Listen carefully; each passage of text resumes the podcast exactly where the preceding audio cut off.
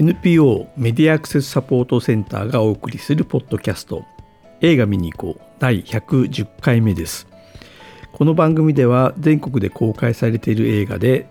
スマホで聞く音声ガイド対応の作品を紹介しております。ちょっと前回からですね時間が空いたんですけどもあの特営の方がねいつもやってる特営の方がちょっと今日お休みなので、え、私の方で、え、やっております。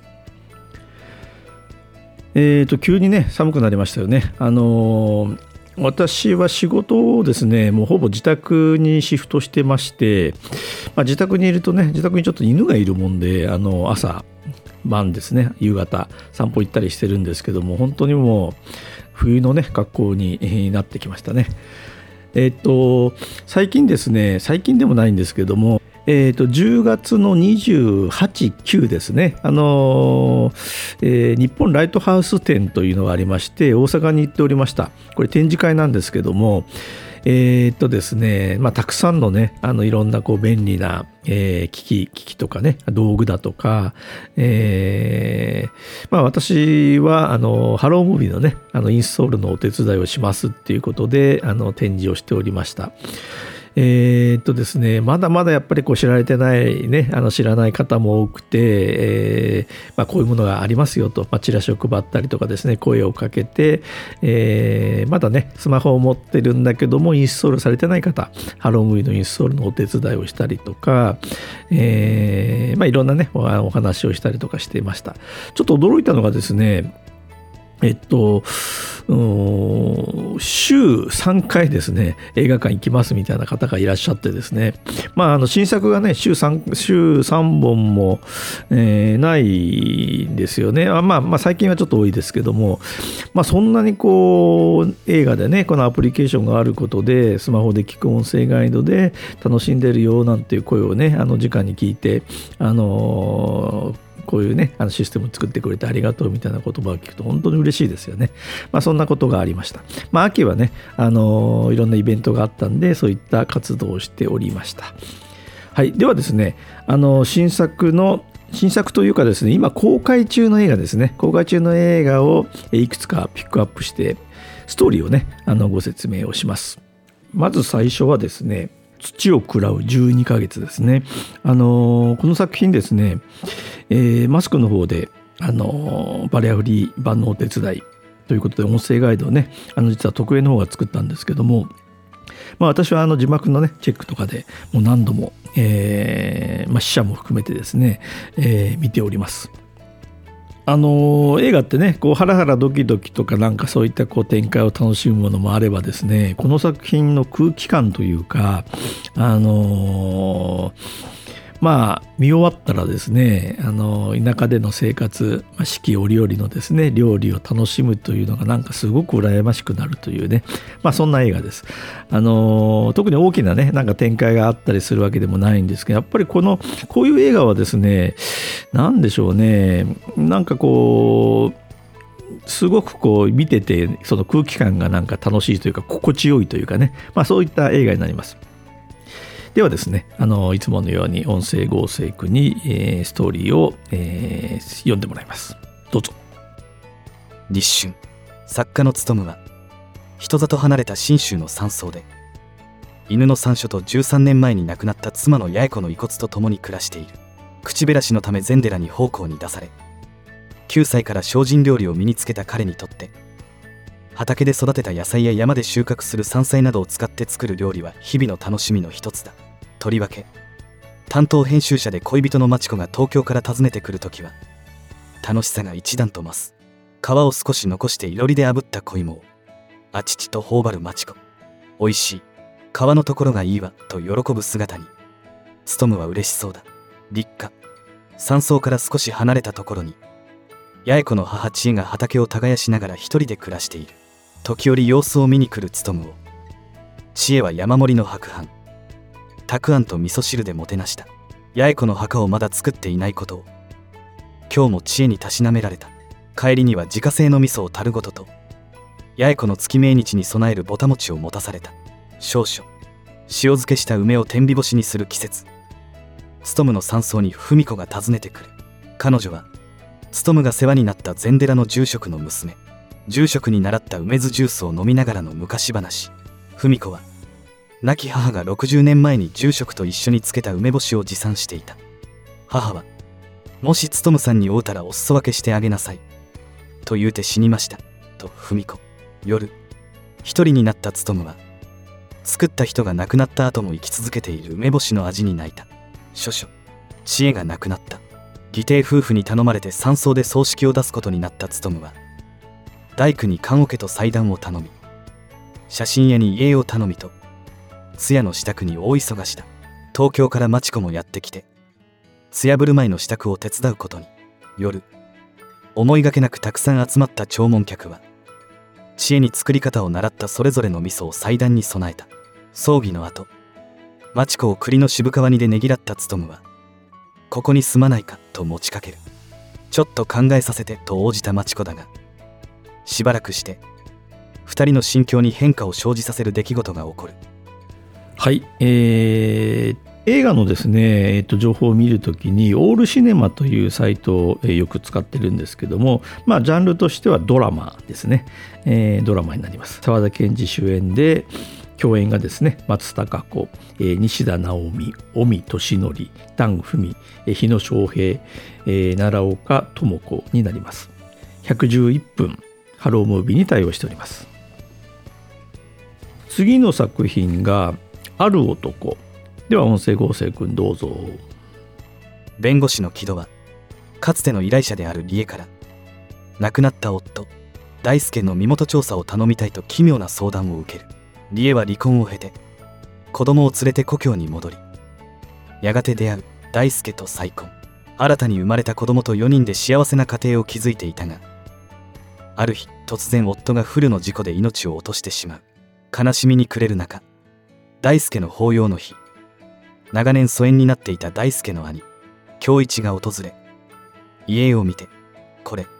大輔じゃないです」と言い放つ。愛したはずの夫大輔は全くの別人だったのだ。木戸はある男の正体を追う中でさまざまな人物と出会い衝撃の事実に近づいていくといつしか木戸の中にも他人として生きた男への複雑な思いが生まれていく。はい。ジャンルとしてはですね、ドラマ、ミステリー、ヒューマンミステリーですかね。不思議なね、作品なんですよね。あのーなんか、やっぱりこういうね、あのミステリーの映画というのはね、本当面白いですよね。私もこれも、あのー試写で見たんですけども、えーおそらく音声ガイドをつけてね、見るとすごく楽しめる作品かなと思います。主演は妻夫木聡、共演に安藤サクラ、えー久保田正孝ですね。えー121分ハロームービー対応です。次は母性ですね。音声合成くんどうぞ。女子高生が遺体で発見されたその真相は不明事件はなぜ起きたのか普通に見えた日常に静かに刻み込まれた傷跡愛せない母と愛されたい娘同じ時同じ出来事を回想しているはずなのに二人の話は次第に食い違っていく。母と娘がそれぞれ語る恐るべき秘密。二つの告白で事件は180度逆転しやがて衝撃の結末へ。母性に狂わされたのは母か娘か。人気作家湊かなえの同名ベストセラー戸田恵梨香と長野芽衣。主演で映画化したミステリードラマですね。これもミステリーとドラマというジャンルになってますね。115分ハロームビー対応です。次に、えー月の満ち欠け。仕事も家庭も順調だった幼い剛の日常は愛する妻梢と娘瑠璃の二人を不慮の事故で同時に失ったことで一変深い悲しみに沈む幼いのもとに三角哲彦と名乗る男が訪ねてくる。事故に遭った日幼いの娘が面識のないはずの自分に会いに来ようとしていたこと。そして彼女はかつて自分が苦しいほどに愛した瑠璃という女性の生まれ変わりだったのではないかと告げる。愛し合っていた一組の夫婦と許されざる恋に落ちた恋人たち全く関係がないように思われた二つの物語が数十年の時を経てつながっていく。それは生まれ変わってもあなたに会いたいという強い願いが起こした。あまりにも切なすぎる愛の奇跡だった。ジャンルとしてはですねロマンスミステリーファンタジーっていうねジャンルに分けられてます。主演がですね大泉洋共演が有村架純目黒蓮柴咲コウえー、監督はですね「余命1ヶ月の花嫁」とか母性あ先ほどね紹介した母性もそうですけども、えー、廣木隆一ですね。128分、えー、 HELLO! MOVIE 対応です。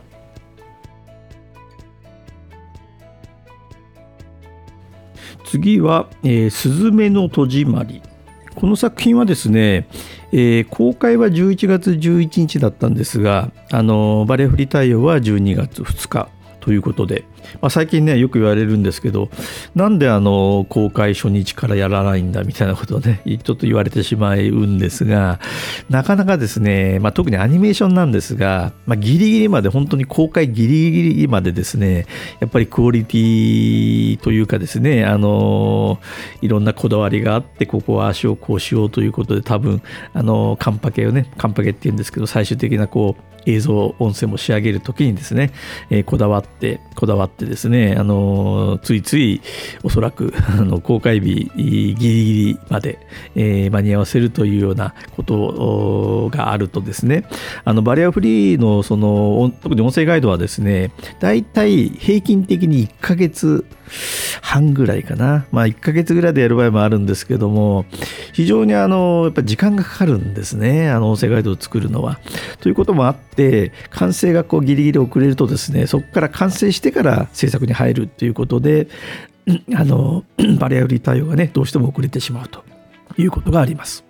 ではストーリーです。九州の静かな町で暮らす17歳の少女スズメは扉を探してるんだという旅の青年ソータに出会う。彼の後を追って迷い込んだ山中の廃墟で見つけたのはポツンと佇む古ぼけた扉。何かに引き寄せられるようにスズメは扉に手を伸ばすが扉の向こう側からは災いが訪れてしまうためソータは扉を閉めて鍵をかける。閉じ師として旅を続けているという。すると2人の前に突如謎の猫大臣が現れる。スズメ好き。お前は邪魔。大臣が喋り出した次の瞬間ソータはなんと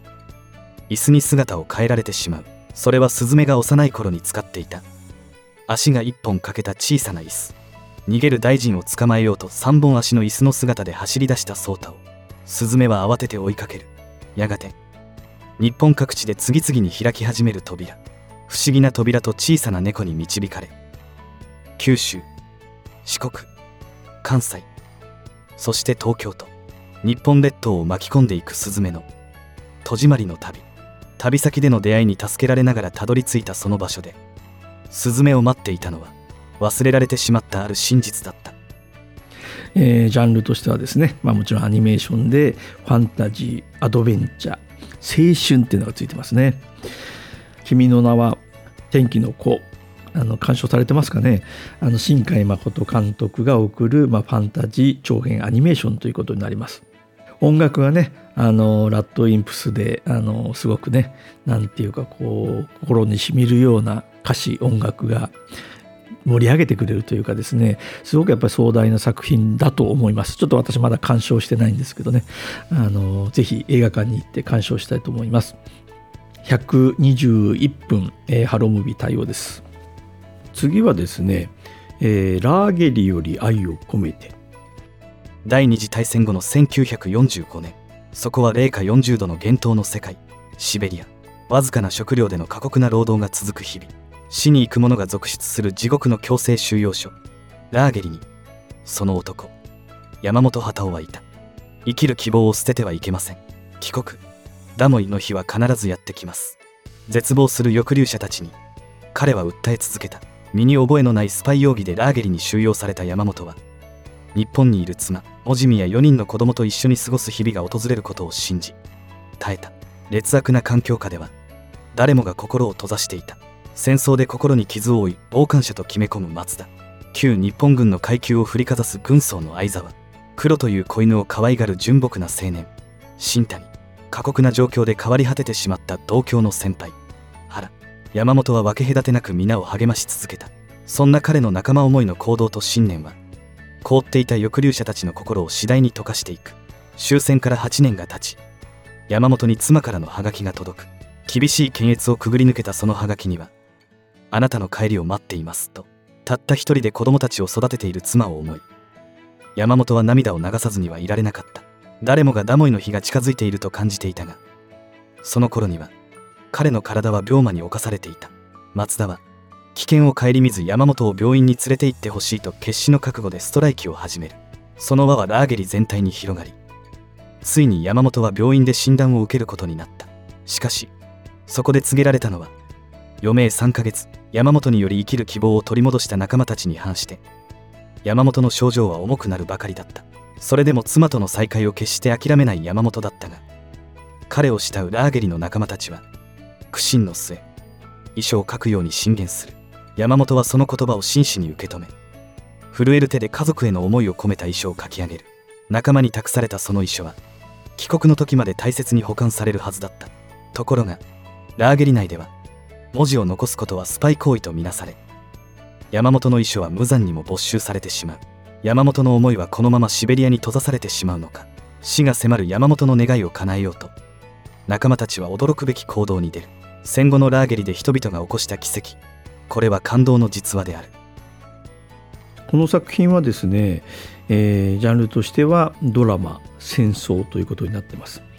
あの64とかのねあのたくさんの作品を生み出しているゼゼ高久監督ですね。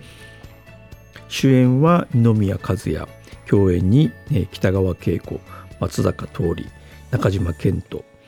寺尾明桐谷健太安田健。134分、ハロームービーに対応です。えっと、この先ですね、えー、とバリアフリー対応が決まっている作品はですね、えー、12月16日からですね、稽古目を澄ませて、えー、劇場版転生したらスライムだった件12月24日ですね、えー、ザ・ファースト・スラムダンク。これ、スラムダンクはですね、12月3日からもうあの劇場公開なんですけどね、まあ、これもちょっとね、あの遅れて、12月24日になります。でその後ですね、ドクターコトー診療所ですね、これあの12月30日から対応ということになってます。ちょっとこれもですね、劇場公開日が12月16日なので、まあ、実写なんですけど遅れてますね。なかなかねこの辺がその非常に難しいところなんですけどもまあなんとかねあの劇場公開、日から、対応するように、まあ、本当にもう映画制作会社の皆さんがですね努力はされてるんですけどもどうしてもやっぱり遅れる理由がですね、えー、あったりします。まあ、なんとかねそれでも対応するということであのやっておりますのでどうぞよろしくお願いします。以上、えー、メディアアクセスサポートセンターがお送りしましたポッドキャスト映画見に行こうでした。また来週。